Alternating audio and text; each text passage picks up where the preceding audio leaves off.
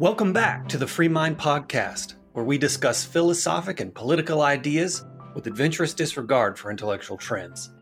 I'm Shiloh Brooks from the Benson Center for the Study of Western Civilization at the University of Colorado at Boulder. Today's podcast features a lecture by Joshua Katz of Princeton University, who discusses his experience with cancellation in the summer of 2020. Katz is Costen Professor in the Humanities, Professor of Classics at Princeton, and his scholarly interests lie in the languages, literatures, and cultures of the ancient world. Professor Katz's uncontroversial intellectual pursuits and his warm and fair minded demeanor make the story of his attempted cancellation all the more surprising.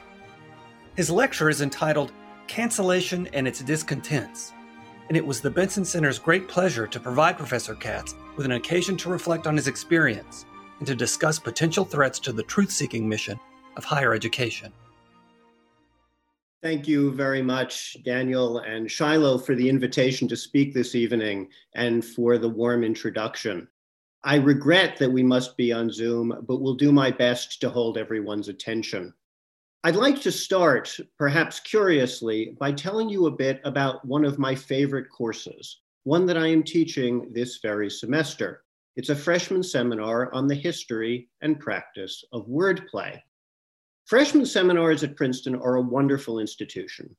Each offers a small group of first year undergraduates the opportunity to ease into college life by studying something serious but offbeat in a low pressure, nurturing environment.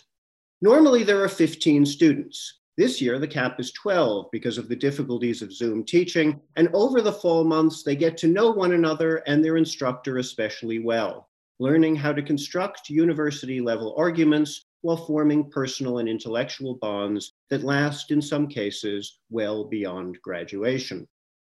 The full title of my seminar will give you the flavor of the enterprise, in terms of scope, to be sure, but also attitude. Wordplay, a wry plod from Babel to Scrabble. We really do talk about Babel. There is much to say about the role of wordplay in the familiar story of the tower, and the confounding of tongues in Genesis 11, both in the Hebrew original and beyond. We really do talk about Scrabble. For example, the origins of the game, strategy, competing dictionaries, and controversies over newly disallowed words. And along the way, we consider the formal features, aesthetic pleasures, and societal roles of language games from as wide a geographical and temporal perspective as possible. As for the other part of the subtitle, a wry plod, mine is perhaps the only class in the country in which students read both James Joyce and Dr. Seuss. And you may notice, though this is not that easy to take in by ear, that a wry plod is an anagram of wordplay. And a very apt anagram at that, I like to think, since while plotting Riley is surely an oxymoron, the students and I spend much of our time together taking language apart, as though it were a car engine, on the grounds that understanding how things fit together makes you not only a better linguistic engineer, but a better and more creative user of language.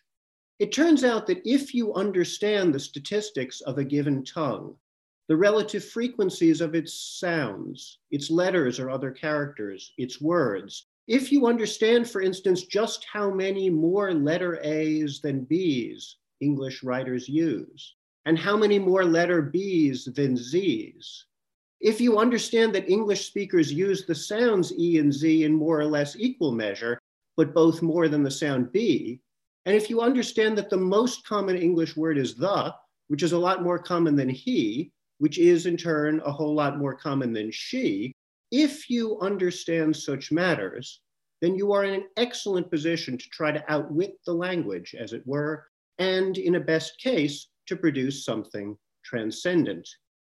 The dozen rye plotters currently in my care are busily doing all sorts of delightful things taking inspiration from excellent poems, stories, and novels, they are cre- creating remarkable works of playful verbal art themselves. And they're also writing academic papers that take seriously such matters as the word puzzles Voltaire and Frederick the Great of Prussia set for each other over nearly 50 years of correspondence, the connection between verbal and musical games, and the use of bilingual wordplay to reinforce or conversely break down power structures among high schoolers. What you are learning from all this is that I am a linguist. I love languages, and my degrees, undergraduate and graduate alike, are in linguistics. But my job at Princeton is in a department of classics, which is not altogether a surprise since I have also long loved the ancient world. Still, I have, over the course of my career, careened back and forth between wearing a linguistic hat and wearing a classical one. Next semester, I will be teaching a course on Homer, whose poems we will read in the original Greek. By contrast, in wordplay this semester, my students and I have considered instead the wacky alpha to omega fact that there exist such non-standard adaptations of Homer as the late antique versions of Nestor of Laranda and one Tryphiodorus, who respectively rewrote the two great 24 book poems, the Iliad and the Odyssey, so that the first book of each was missing the first letter of the alphabet, alpha. The second book of each was missing the second letter, beta, and all the way down to the 24th, which was missing the 24th, omega. We have also read the brilliant poem Eunoia by the contemporary Canadian poet Christian Bök, which plays a similar game in English while telling tales that are, broadly speaking, Homeric. And we have examined the mind bending version of the start of the Iliad by the avant garde American poet David Melnick, who takes the sounds of the original Greek and, as though by magic, converts them into auditorially similar words in English to tell more or less the same story of the Greeks' war against Troy, albeit with a decidedly homoerotic spin. It is a cliche to say that one's life is enriched by the existence of Homer, but I am happy to say it myself. I would not want to live without Homer. But now that I know Bök and Melnick, I would not want to live without them either. The wordplay class, which I'm offering for the fifth time, has received more than local attention. Time magazine in 2015 listed it among the 11 bizarre college courses we actually want to take, and the Daily Beast in 2011 called it one of the 18 hottest college courses in the country. But while I hope all of you find what I've been telling you intriguing, you are no doubt wondering what my class has to do with cancellation. You presumably believe that I have been canceled. You may have read about the controversy from one or another perspective, and I expect you want to hear Indeed, you fully deserve to hear what I think about all this. So, why have I been talking about Babel and Scrabble, about Homer and Joyce? There are three reasons. The first is very broad. I want you to have a sense from me directly of who I am and who I have been over the course of my career.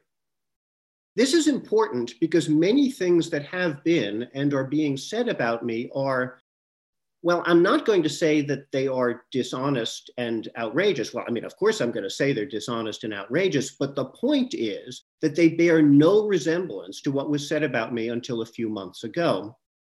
I have taught at Princeton for nearly 23 years. I have won the top teaching prizes from the university. I have received numerous national and international accolades for my scholarship and my administrative competence has led me to being elected and appointed to a wide range of local, national, and international scholarly committees. I am a great believer in the power of the humanities to enlighten, comfort, and entertain. I believe that there are core works of literature and art that everyone in our society ought to know.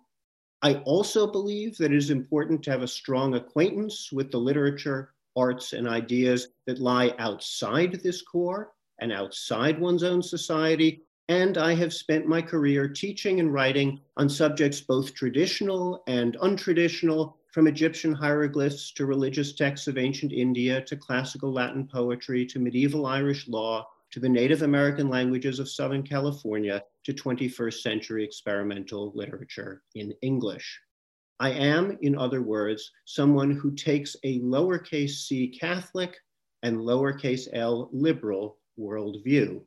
I am a private person who has never sought the spotlight. I am not a natural political animal. I am happiest in the stacks of a good library. So that's the first reason I started today by talking about wordplay. I want you to know me. There are two others besides. That course, as I have said, attracted attention outside the confines of bucolic Princeton, New Jersey. Modest but real attention of a good kind, and of a kind that an academic, even a shy library rat like myself, might hope to receive.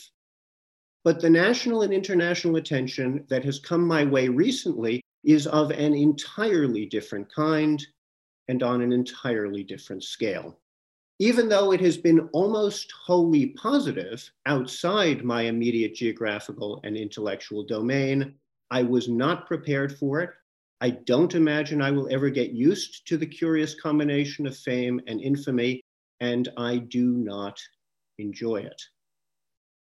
And then there's the third reason for bringing up the freshman seminar. My students this semester are as passionate as any I have known. This despite being stretched over nine hours of time zones and having little to no physical knowledge of the university they are nominally attending. But I am lucky to have any students at all. To my knowledge, before this fall, no colleague had ever told a student not to take a class with me. Indeed, I know that many colleagues, not to mention administrators at Princeton's residential colleges, have regularly played up my courses. This year, however, at least two incoming first year students who had applied and whom I had admitted to my seminar were told by colleagues of mine that they should run away. Beyond this, it seems perfectly possible that some students didn't even apply after reading the many highly negative things that were said about me over the summer on the list serve for the entering class of 2024. Whatever the case may be, things have worked out just fine. And I'll take the opportunity to say the same about the graduate seminar on comparative grammar that I am teaching this semester, though only one graduate student in my department is in it, since nearly all the others are boycotting me, and therefore it, and so we'll never find out what they are missing. How on earth did all this happen? On July 4th, several hundred of my Princeton colleagues, that's a significant percentage of the faculty, promulgated an open letter to the administration with a sprawling list of requests and demands in the name of anti-racism. Now, anti racism has quickly become a major buzzword, and you do not need to be a linguist to recognize that it doesn't have its attractive face value meaning, but instead promotes insidious race based discrimination of its own kind.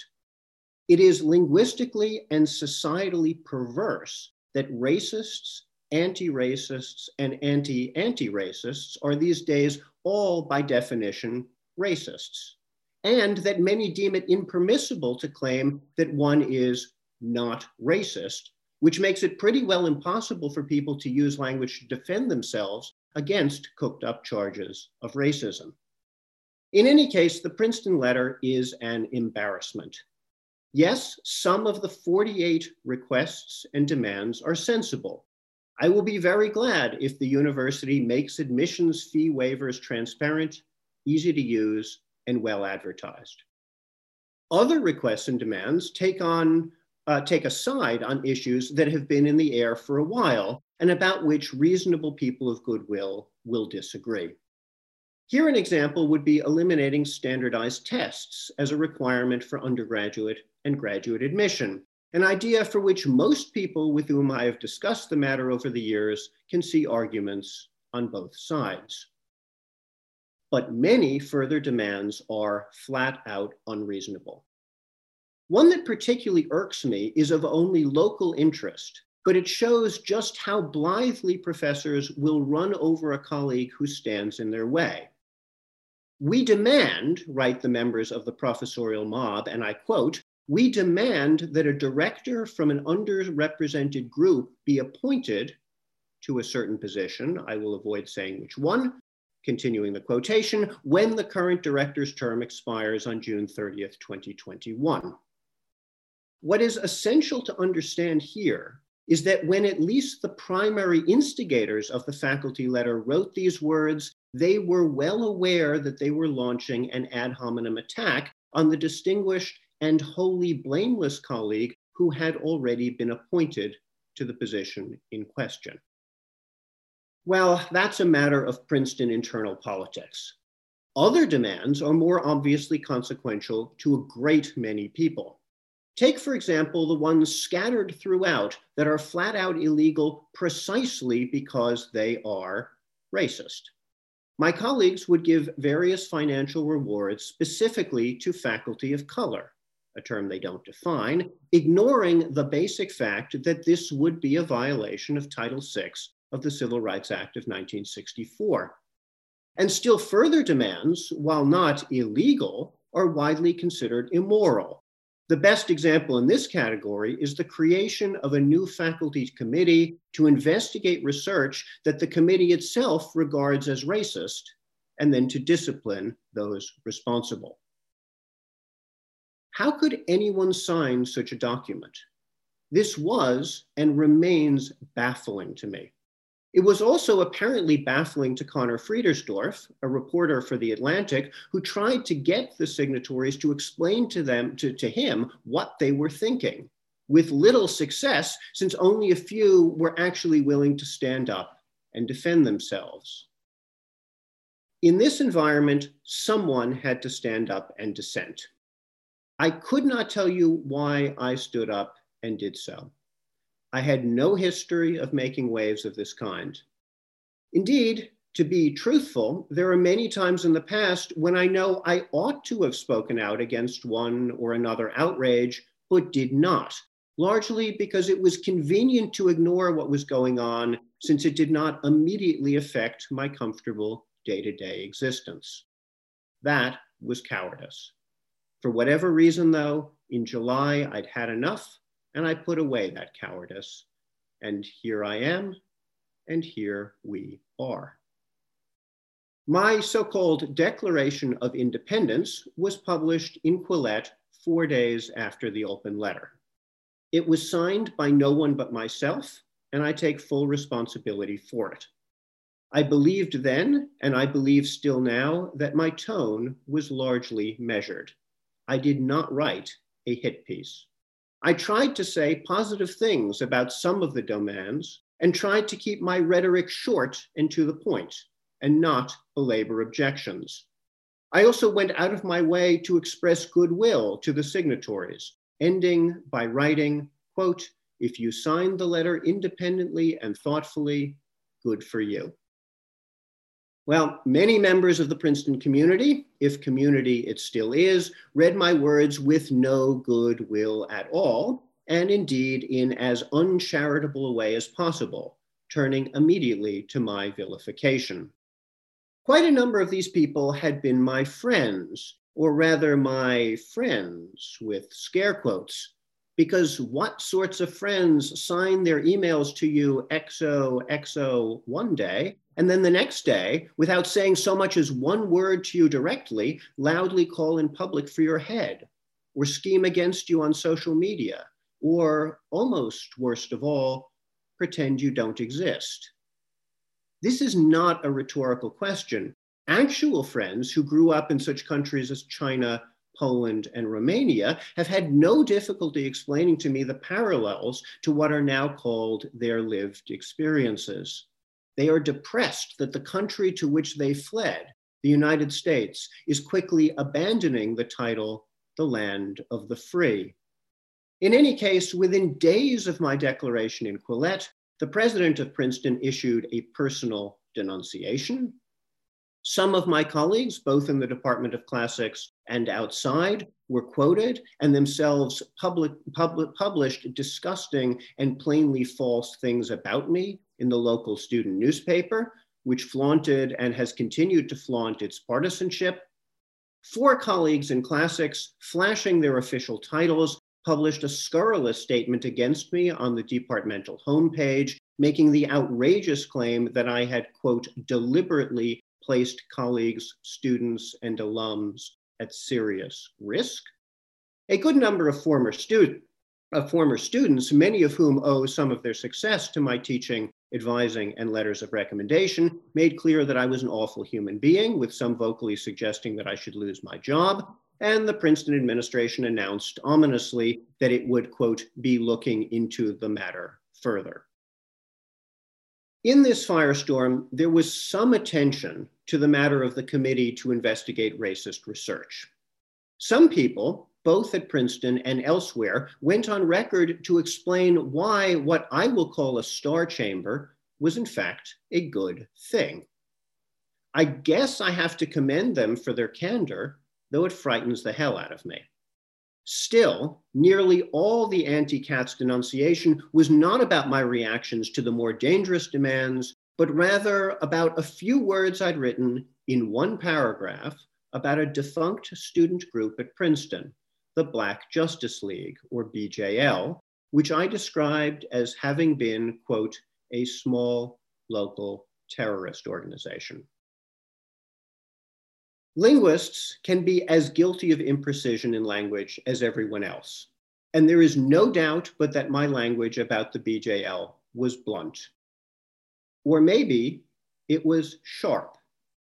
The fact that the same few words can be characterized as both blunt and sharp, which, if one were talking about a physical tool, would be an oxymoronic impossibility, goes to show just how dangerous it can be to use words at all. To allow oneself to be quoted as saying anything, it shows just how easy it is for people to be misunderstood. I understand why some people didn't like my description of the BJL, but I and others don't like many things the BJL did. And I did think about the phrase before enshrining it in print. The original terrorists were the Jacobins, known to all for their role in the Reign of Terror. Though when one uses the term terrorist now, it is rarely with reference to the French Revolution. And this should not come as a shock, because language changes, it changes all the time. And words can acquire senses through metaphor and other processes that they did not have before. These changes can be contentious, no doubt about it. There will always be periods before something is fully settled when people disagree sharply over one or the other usage. For example, right now, over the definition of the English words man and woman, which were not seriously controversial only a few years ago, but are now a lexical and social hot potato. More to the point, we have for four years been hearing the phrase President Trump is a Nazi, though no one who says this believes that he is a member of the American or any other Nazi party. This is metaphor at work. Some find it appropriate, some find it annoying, but most people shrug their shoulders and move on. One more example. Ayaan Hirsi Ali, who knows all too well what non metaphorical terrorism is, tweeted the following this summer in fact, she tweeted it on July 14th, a date of some interest to Jacobins. Here's what she wrote, quote, the New York Times was once a great paper, not anymore. It is now held hostage, note the metaphor, by a small group of censorship terrorists, note the metaphor.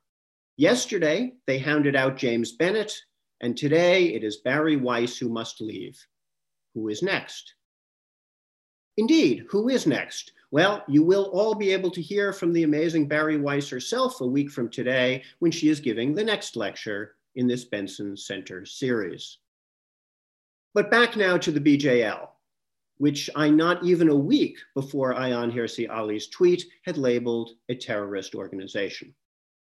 The BJL was active on the Princeton campus from 2014 to 2016, during which time it went after one fellow Black student with particular vigor, verbally vilifying her in public, calling her all sorts of unsavory names, and accusing her of, quote, performing white supremacy.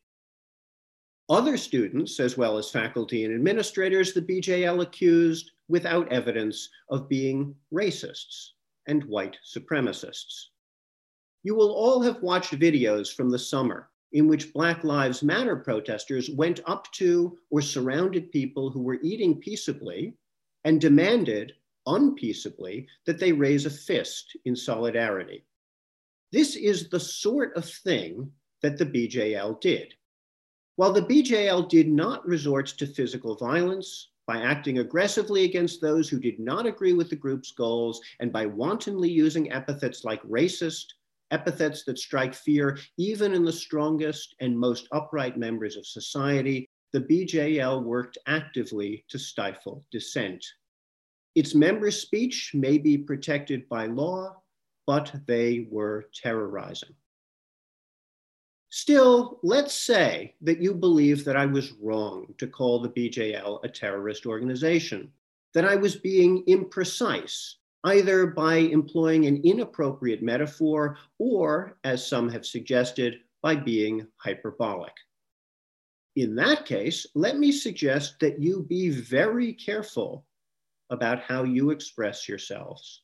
Because if you think you can escape the woke juggernaut, you are mistaken. The curse of Babel, the curse of misunderstanding another's language, whether willfully or not, will turn on you too, and possibly just for uttering one unorthodox syllable, or a wrong word, or, God forbid, an unfashionable idea. In the article in The Atlantic that I mentioned earlier, a fellow Princeton professor, quote, chided the author for his questions, telling him that, quote, it is disappointing to me that in a fairly detailed and comprehensive letter concerning anti racism, journalists such as yourself and others have seized on a single detail and created more discourse about it than about 97% of the rest of the letter. Okay. And it is disappointing to me that so many of, of my colleagues have seized on a single detail in my piece and created more discourse about it than about, well, I'm not going to do the calculation, but you get the idea. Nor is it a matter of merely ignoring context. I have an axe myself to grind when it comes to imprecise language, specifically the imprecise language of my critics. Commentator after commentator among Princeton students and faculty, some of them just in the past few weeks on national television and in the pages of the Daily Princetonian, commentator after commentator has claimed that I called students terrorists. I did not call students terrorists. It's not just that I spoke of no one by name, I said nothing about current students. I spoke about alumni, people who had once been Princeton students and belonged then to an organization that has not existed for four years. When a university wants to look into something negative that a professor says about alumni, never mind something accurate about alumni, something has gone seriously wrong. And when my critics continue to claim that I said things that I did not, that shows an inexcusably cavalier attitude to truth. You may recall that a few minutes ago, I spoke of the support I have received for my words, of the positive reactions to my declaration in Quillette, and later in July in the lead op ed one Monday in the Wall Street Journal, as well as here and there on radio and television. Indeed, there has been an outpouring of support and I am in the uncomfortable position of being a pariah in my department and in my discipline, but anything but a pariah everywhere else. The attention my case received in the non local media was almost entirely positive, with the editorial board of the Wall Street Journal and the Foundation for Individual Rights in Education leading the way, with the American Council of Trustees and Alumni naming me a hero of intellectual freedom, with columnists and pundits and papers and magazines and podcasts here and abroad chastising Princeton, and with Matt Taibbi being his usual devastating self in a wildly funny but deeply depressing piece titled The Left is Now the Right. My case was even alluded to on the floor of the United States Senate. The good news is that the ratio is 75 to 1 of positive to negative email messages, letters, texts, and phone calls that I have received. from politicians, academics, and shopkeepers, from conservatives, liberals, and centrists, and from white people, Black people, and those who are neither. I have been sustained by these communications and by the very strong support I have received from students, colleagues, and true friends in Princeton outside my department, largely outside the humanities, I regret to say, and it is unfortunately the case that some colleagues, especially in the humanities, have tempered their support by stating that they would never allow themselves to come forward in my defense for fear that what has happened to me might happen then to them. Still, while the classicists have behaved abominably, it's nice to know that all of academia is not yet lost. At Princeton, I'm glad to say, all will not be lost as long as the university sticks to its own rules and regulations. Not too long after announcing that it would be looking into the matter, the university acknowledged that my speech is protected and that I am not being investigated. And indeed, it had to do so for a reason that is as simple as it is important. In April 2015, Princeton became, by formal vote of the faculty and with the support of the president, the second institution of higher education in the country after the University of Chicago to adopt the so called Chicago Principles of Free Expression. These same principles are legally enforceable. They protect my speech, they protect the speech of colleagues and current students who would cancel me, they protect the speech of Princeton's president. Outside marginal, though very important exceptions, such as child pornography and incitement to violence, free speech is a bedrock principle. It is an American principle, not a partisan matter. And if we cannot agree even on this, then we truly are lost as a nation. Now, I have barely used the word canceled in this talk because I don't like it. For one thing, it sounds so final. And it's ironic that some of the biggest supporters of redemptive policies when it comes to presently and formerly incarcerated people, policies I generally support, by the way, are also some of the loudest voices in favor of destroying the lives of those who say things they don't like. But beyond this, while some people have certainly mistreated me, and while it is clear that my life will never be the same again, I have not been canceled in any final sense. I am a professor at a prestigious university. I have a loving and supportive family, and I refuse to allow myself to be silenced for non existent crimes. Indeed, the idea of being canceled by other Princeton professors is just silly. My colleagues and I live a life of what is to most people, frankly, unimaginable privilege.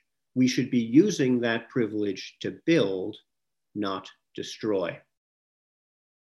Much of the illiberalism that is sweeping the nation comes from academia. We all live on campus now, in the excellent words of Andrew Sullivan, who left New York Magazine in that same crazy period in July when Bari Weiss quit the New York Times and Princeton with me. The way to combat illiberalism is to be blunt and sharp at the same time. Stand tall, do not give an inch, do not apologize for something for which you should not apologize.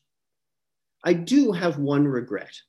If I had realized that all attention would be focused on my phrase terrorist organization, I would not have used it. But that is not an admission of error. And let's face it, if I had not used it, my critics would have had to seize on something else to express their discontent. Ah, discontent. The end of a talk of this kind is perhaps not the ideal moment in which suddenly to bring in Sigmund Freud. But my title, Cancellation and its Discontents, is not just an idle play on the familiar title of the English translation of Freud's work of 90 years ago, Civilization and its Discontents. In that treatise, Freud talks about the irreconcilable tension between individual and society, arguing that humans will always be disconnected because the laws that a civilization or culture imposes stop us from doing everything we might wish to do. Whatever one thinks of the word cancel, the phrase cancel culture hardly deserves to be considered culture. It is mob law, and a civilization based on the misrule of a mob cannot hold. Is it surprising that everybody these days is discontent? Freud would call the feeling inevitable, regardless of circumstances, but some forms of discontent are in fact avoidable. Canceling people is one of these avoidable forms. We must stop this as a country, as a society, as a civilization, as a culture, even in discontent, we can and we must do better. Thank you very much. Thank you, Joshua. Um, thanks for bringing your your intellectual insights to that, and also thank you for your courage. I don't say that lightly. Um, feel free, everybody, to uh, pose questions. Uh, we've got a good period of time for them, and what I'll do is uh, read them off to Joshua. Uh, you know, as many as we can get to, and uh, and he'll answer them as best he can. So, the first one uh, is a question about um, the state of the academy. Lauren asks, has there been a permanent decline in probity in the academy, especially at the most elite levels? And if so, if there has been some decline in probity, what's the relationship between, uh, he, he calls it the rise of postmodernism or historicist attacks on reason and that decline? What's the cause of the, the uh, potential reduction of probity? Well, the word probity is is awfully strong, and it's a little hard, I would think, to get my head around that. I mean, is the question here probity as what's normally called truth?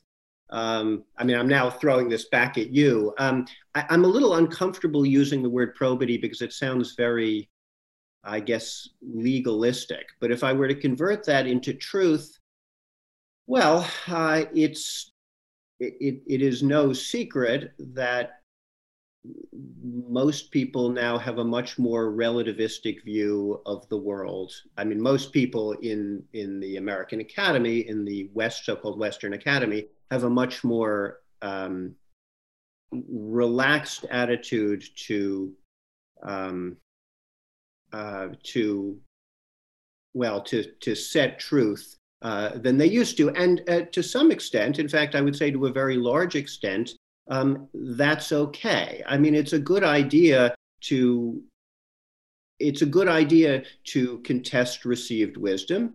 Um, it's a good idea to wonder that the truths that one has learned may not, in fact, be entirely correct.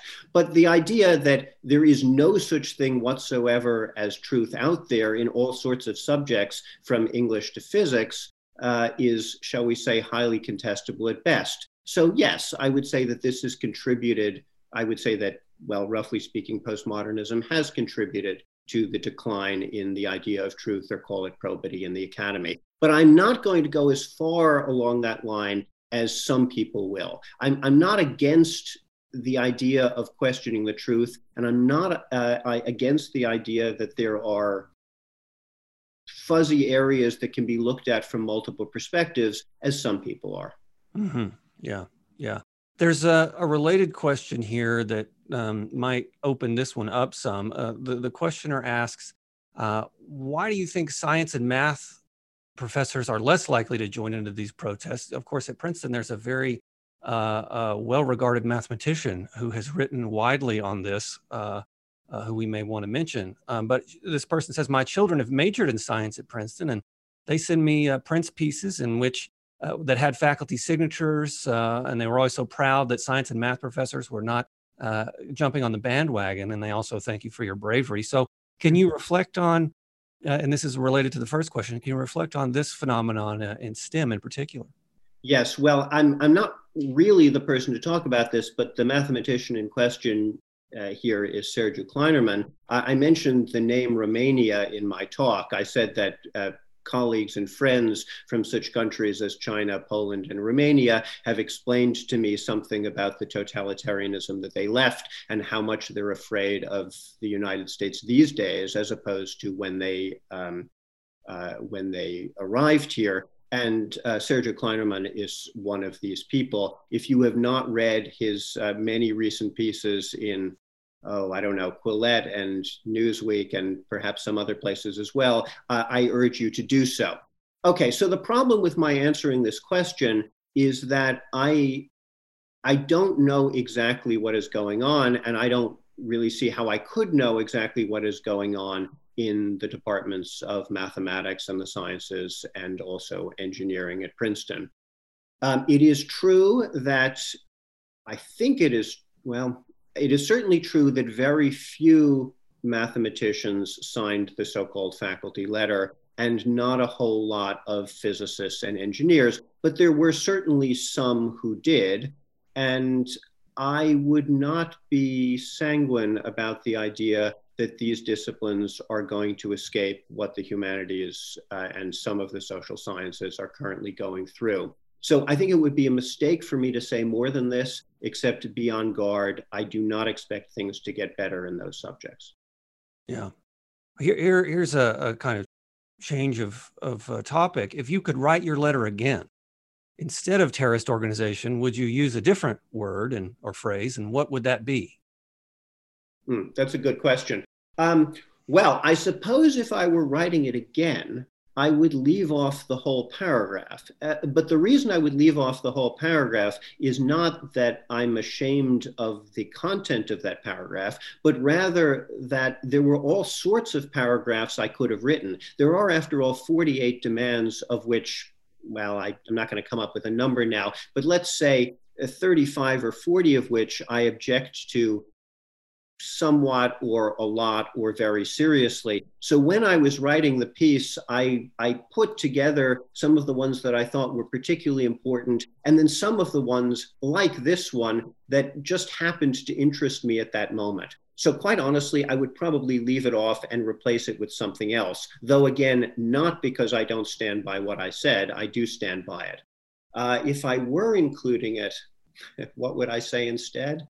Um, a um, small local organization of aggressive agitators. I mean, that, that sounds awful. I'm sure that I could come up with something better if I really thought about it. Um, it all comes down here, of course, to that one word, terrorist. So one has to come up with some word or some phrase for making more than a nuisance of oneself while not actually doing something perhaps that is illegal. It's a fine line. Yeah. Yeah. Uh, good. Well, let, let, me let me move on to to try to get through uh, as many of these as we can. Um, Flynn asks that the curriculum of the university, uh, in Flynn's view, should be training students and their teachers in free expression. What can we do pedagogically to help members of the university learn to treat controversial topics with civility and good faith. And there are a number of questions here, just so I can kind of get them all at once, that ask you what can we do to elevate discourse? What can we do in the academy to push back against this pedagogically?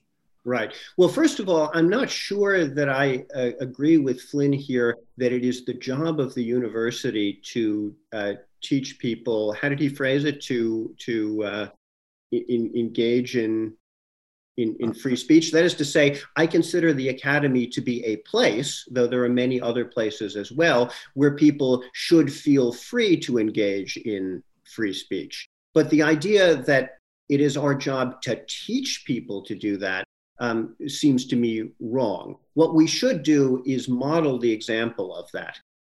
How do we do this? Well, uh, I actually have never uh, had a problem with this before, and I have taught a number of classes in which I have specifically asked students at the end of the semester to debate one another uh, on controversial topics. Um, these are classes in which some of the students are very liberal and vocal and very conservative and vocal. And by the time we get to the end of the semester, they trust me and they trust one another that it's okay to do that in this setting. I can say again that I've done this many times and I've had no problem. But if I were teaching such a course this year, would I do that? No, I would not. Uh, so, I mean, it's not, it's not, I mean, I've just said one should not be afraid, um, but I would actually be afraid in this particular environment to push that sort of thing very hard. So, unfortunately, up to a year ago, I would have said, look, this is actually very easy. You set a model from the start of the semester. Uh, you show yourself to be a reasonable person. You show yourself to be somebody who respects and makes fun of everybody equally. You don't take sides in the class. You don't show your own cards. When the crazies on one side say crazy things, you work against them. When the crazies on the other side say crazy things, you say things against them. And you provide an environment in which people feel comfortable talking. But I'm not sure anymore that it's possible to do this. Um, wait and see until I next have to do it, and I'll let you know. I mean, this is a much more negative answer than I would like to give, but it's a negative answer born of what I would have called prior success. But now I'm so infamous, I don't think I could get away with it. I'm not sure other people could get away with it either. Yeah, I'm, I'm curious on this score. What you what advice you would give to younger academics? You know, there are folks out there, friends of, of mine and yours, who say don't give an inch, uh, no matter who you are. Uh, on the other hand, other people say to academics who would oppose this, who may be pre-tenure, um, just keep your head down. And right. so you've counseled bravery, but I'm wondering how would you, you know, to the teachers who are tuning in, how would you advise them to proceed? Yes. So I have I have th- maybe three sets of answers there. The one is to people, especially tenured people at institutions that have the University of Chicago principles.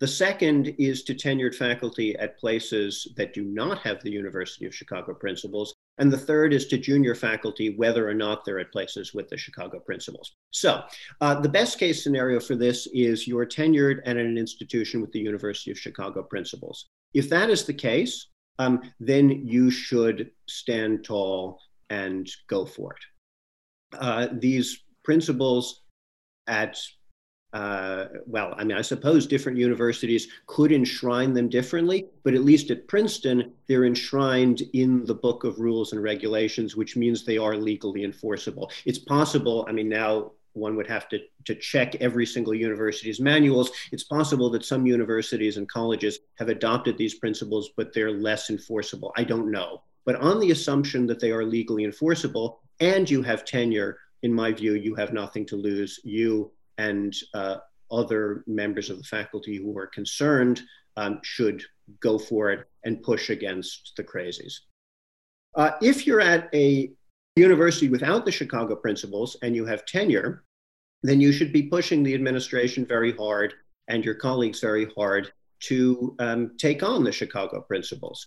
Um, if you read the Chicago Principles of Free Expression, they are what just a few years ago would have been, in my view, completely uncontroversial.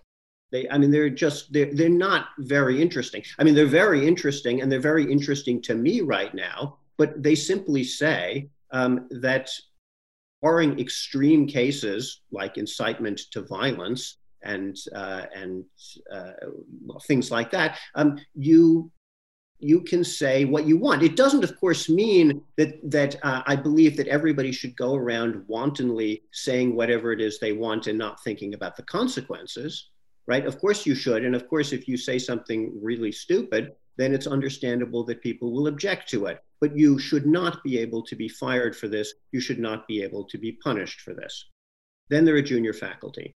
Um, you have to pick your battles. Uh, there are junior faculty who are very brave and are willing to stand up. And if you're a junior faculty member at an institution with the University of Chicago principles, then actually you should be able to stand up. Though, would I have done so uh, 20 years ago? Uh, I can't honestly say that I would have. So I'm hardly now going to tell you that you should. But if you're a junior faculty member at another institution, your job is to get tenure I, I would say do your best not to say and do things that wildly violate your principles, but keep your head down. Yeah.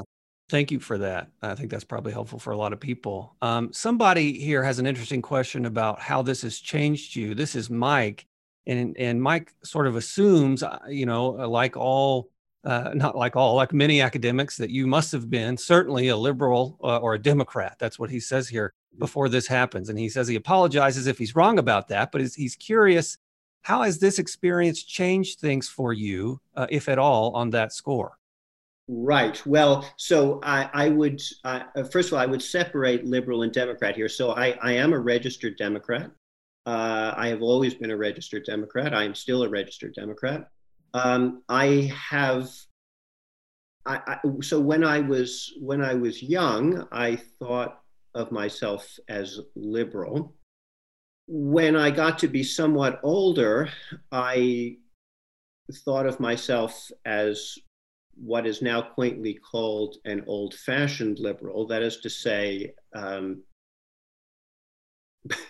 what used to be a liberal and now is no more. And these days, uh, quite honestly, I, I don't I don't know what I am politically, but in my heart, I am in fact a a liberal. I mean, I used in my talk the phrase lowercase c Catholic and lowercase l liberal. I really do believe in knowing as much about as much and taking in as much about as much as possible. I'm interested in, well, we're at the Benson Center. I'm interested in Western civilization, but I'm interested in things other than the West, and I'm interested in things other than civilization. I'm interested in high literature and low literature. I'm interested in major languages and minor languages. Uh, I'm interested in all sorts of subjects, and that's what I would call liberal. Uh, then there's political liberalism. And, and here, I think I'm going to punt on the question because until very recently, I didn't really have to think about this. I mean, I would say that I was liberal because it didn't really occur to me that having a lowercase liberal worldview was no longer compatible with the current political ideology of liberalism which, as far as I can tell, effectively doesn't exist anymore and has been replaced by progressivism. And I am not in the current, I mean, I would have said years ago, uh, of course, I'm interested in progress. But uh, the one thing I can say, certainly from a political point of view, and everybody can tell this from everything that I'm saying, is that I'm not a progressive. So where does where does this put me on the political spectrum? God only knows. Has this summer made things harder for me to understand than before? Yes, of course. Yeah. So, so somebody here wants to to hold your feet to the fire a little bit more on the language, given that, that you address the terrorist uh, um, comment. They say later in that same paragraph uh, where you use the, the phrase terrorist, you use the phrase bang for blood and yeah. the word evil. Mm-hmm. And they say, isn't this inaccurate and hyperbolic language? And how, how do you address that, that language? Right. Uh, so let me let me. I'm, I'm not sure which one to go with first. Let me start with with evil. Um, you know how I said in this talk that I am regularly being misquoted. There's been at least one opinion piece in the Daily Princetonian uh, in which it was said that I called students evil it's not just that they weren't students, but I did not call them evil. I used the word evil, but what I said was that the event was one of the most evil things I've ever seen. That's a very different thing from saying that someone is evil, which I did not say. That's to me a rather important point. Um, why did I say that this was one of the most evil things I, I, that I have ever, I didn't say seen, actually, I said witnessed. Uh, I, I said that because it's true. The word witness means that I saw it live. That's a different matter. Some people have said, well, you've seen all kinds of photographs or clips on TV or all kinds of things that are more evil than this. That is true. But it, from the point of view of watching something live, actually witnessing it, uh, this was about as bad as it gets. So I don't consider that hyperbolic at all. Uh, as for baying for blood, um, I, I consider this to be a completely standard metaphor. Uh, it is used and has been used by many people for many occasions all the time. Uh, a few people have criticized me for it, but I honestly don't see why. I mean, if you if you don't like that metaphor, well, that's okay. But it was hardly a peculiar use of it. Mm-hmm, mm-hmm. Thank you. Yeah. So so somebody here wants to uh, ask you in a certain sense about whether you're engaging in a certain kind of hypocrisy, they say they support your right to speak your mind, but the right to speak your mind uh, doesn't include the right not to be challenged. And so they say that you challenged the BJL for their speech. And so it seems now that you're trying to apply double standard, engaging in verbal criticism, but taking umbrage at the criticism your colleagues and others direct at you. Um, and so they ask whether you see that as a accurate picture of the phenomenon. No, I don't see that as an accurate picture at all. Um, if if I were not asked to give talks like this, I wouldn't be giving any talks like this. And I've turned down many um, uh, possibilities of appearing, say, on on television, because I don't especially like talking about this sort of thing. If if I could make all of this go away, uh, I would do so. I have I have never um, I have never said that anything that anybody has said or written about this should not be allowed.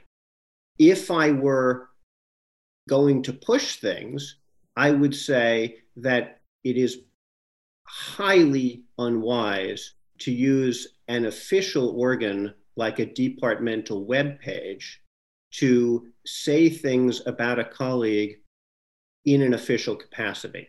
That to me is a very, very special case, although even that one, even that one, uh, I have not pursued. But the rest of it, no. I mean, of course, of course, I'm saying that uh, that I don't like it, but I've never. I my my words against my critics have been nothing compared to my critics' words against me. So no, I'm afraid I reject that.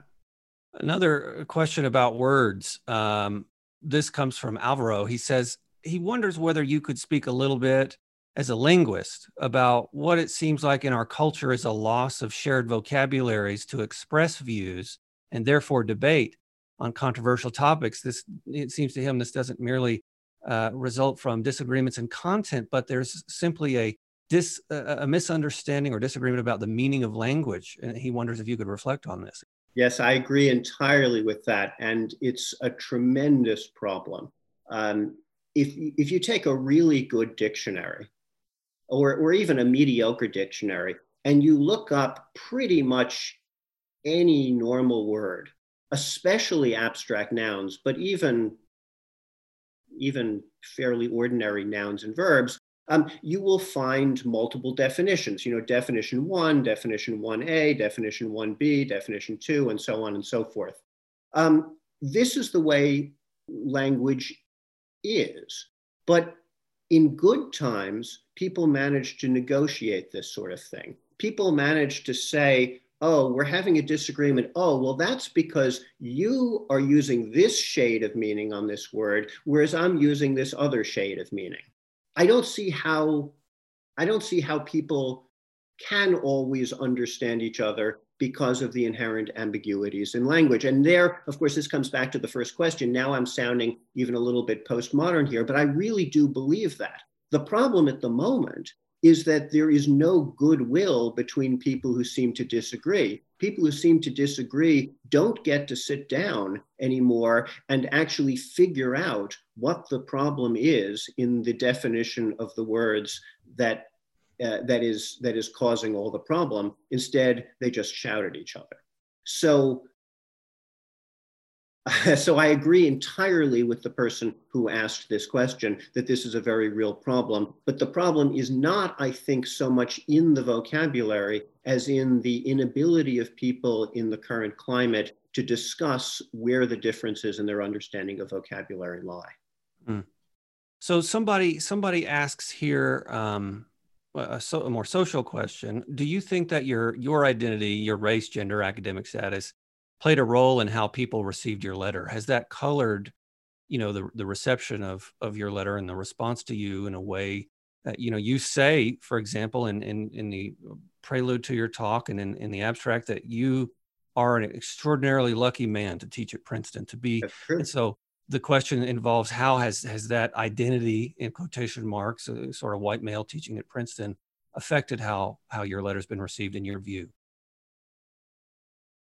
I am I am much more aware now than I used to be, and that's no doubt a good thing. That a good thing in some respects, that people will judge any characteristics that they know or believe an author has uh, in dealing with that person's work. Um, there's not much that I can do about that. Uh, and so I don't worry a whole lot about that. Uh, I, I am who I am. Um, I try to be honest about who I am. Um, there's no doubt but that I occupy a very privileged position.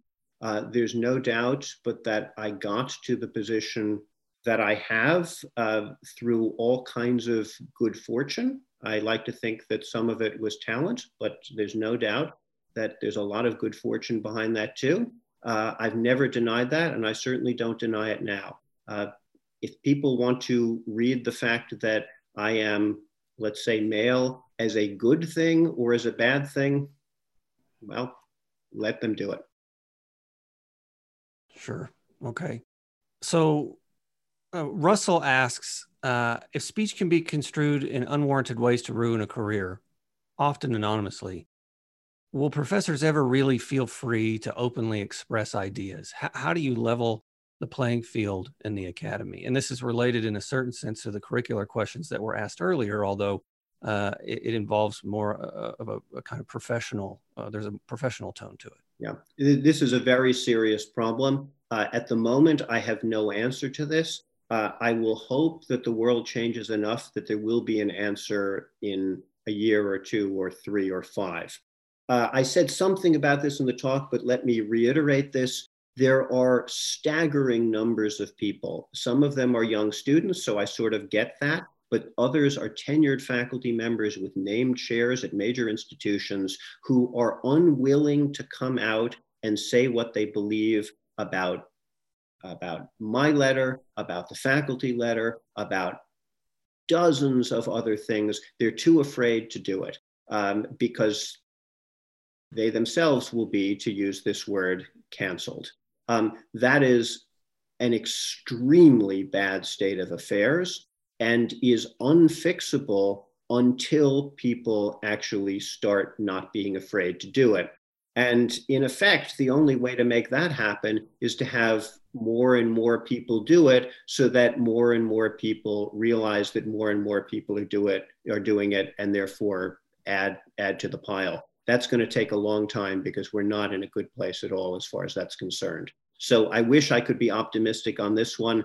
Uh, I like to think that a few years from now we'll have a, a, general way of dealing with this, but we certainly don't at the moment. Yeah, a number of people are asking whether you feel hopeful about the future um, and whether you think that the age of, of discontent or of cancel culture will end. Will this come to a head and will we look back in the rearview mirror and say, do you remember those those crazy times we were out of our mind? What were we thinking? Oh, yes. Well, of course it will end. I hope I'm still alive, but uh, of course they'll end all of these things have cycles. You know, they have 10 year cycles or they have 20 year cycles. Uh, you know, anybody who has studied well, history generally or campus culture more specifically knows that there are years and decades in which the following things are ascendant and then they drop and then they go back up and it depends generation to generation. So yes, this too will end, um, but I think it's going to take quite some time. I mean, I, I would, I'm, I'm going to say it's going to take 20 years because 20 years is sort of a standard amount of time for, uh, for things like this to go from down to up and from up to down. Um, but I'm sure a political scientist could give a, a much better number uh, on that. I don't know about that. Um, uh, the, let me ask you this: you, you've talked about this is this is me asking this question. You've talked about, um, or you've brought to bear your scholarship on the events that have happened to you. Uh, you know, you did this in the in the beginning of your talk, and you've talked about the way language uh, shapes our discourse and these sorts of things. I'm curious whether the things that have happened to you will change your scholarship. In other words, the courses that you teach, the research that you do, you are in some ways uh, a, a, different person, not wholly different, but you've lived a bit more. And I'm curious about your future research and teaching. Will it be you know, colored at all by these events in any way? Yes. So there are there are two ways to answer that. Um, the one is what I myself want to do, and the other is what other people will allow me to do. So let me start with the latter. I used to be invited to give talks left, right, and center. Now, uh, we're in the middle of a pandemic, so people are not being invited in quite the same way that uh, they used to be. But I anticipate that the number of classics and linguistics talks that I am going to give in the years ahead is going to plummet sharply, um, just because I, I believe that those are constituencies who are no longer going to invite me. Uh, as far as teaching is concerned, well, I guess we're just going to have to see what the university feels I can and should be teaching. Teaching is at Princeton or at least in the classics department, is not largely up to me or to any individual member of the faculty. Of course, we get some say in it, but a lot has to do with the needs of the department and so on, which I think is perfectly fair. What the department is going to do with me, we're just going to have to see. So that's that's the one side. Then there's perhaps the more interesting side, which is what do I think myself? Uh, I fully intend to continue to teach and do research on the many things that I uh, am interested in. Uh, I have always been an additive person. So I used to be interested in one thing and then I became interested in another. And it didn't mean that I dropped the first, I just added on. And then I became interested in something else and I didn't drop the other two, but I added on and so on and so forth. So I intend to continue to add on, but adding on clearly means, and I know this, I feel this already now, uh, means uh, adding on um, studies of 20th and 21st century academia and earlier. Um, studies of social policy, studies of all sorts of things that are really not in my wheelhouse, or at least some of them are, are, not at all in my wheelhouse, but I expect that they're going to occupy me more political questions, philosophical questions. Um, I can already feel it, and there will be more of that.